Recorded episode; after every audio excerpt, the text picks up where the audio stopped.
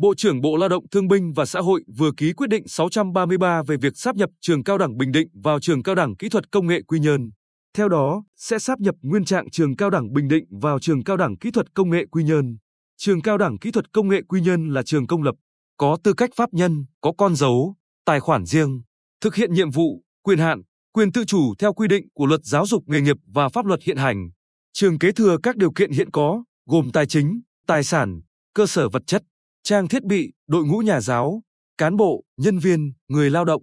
người học của trường cao đẳng Bình Định và có trách nhiệm đảm bảo quyền lợi của giảng viên, cán bộ quản lý, nhân viên, người lao động, người học theo quy định. Bộ Lao động Thương binh và Xã hội đề nghị Ủy ban nhân dân tỉnh chỉ đạo, hướng dẫn tổ chức thực hiện việc sáp nhập nguyên trạng trường cao đẳng Bình Định vào trường cao đẳng kỹ thuật công nghệ Quy Nhơn. Ngày 10 tháng 6, Ủy ban nhân dân tỉnh cũng đã có văn bản chỉ đạo giao Sở Lao động Thương binh và Xã hội chủ trì, phối hợp với Sở Nội vụ, Trường Cao đẳng Kỹ thuật Công nghệ Quy Nhơn, Trường Cao đẳng Bình Định và các cơ quan liên quan triển khai thực hiện việc sáp nhập Trường Cao đẳng Bình Định vào Trường Cao đẳng Kỹ thuật Công nghệ Quy Nhơn theo quy định tại quyết định số 633 của Bộ Lao động Thương binh và Xã hội.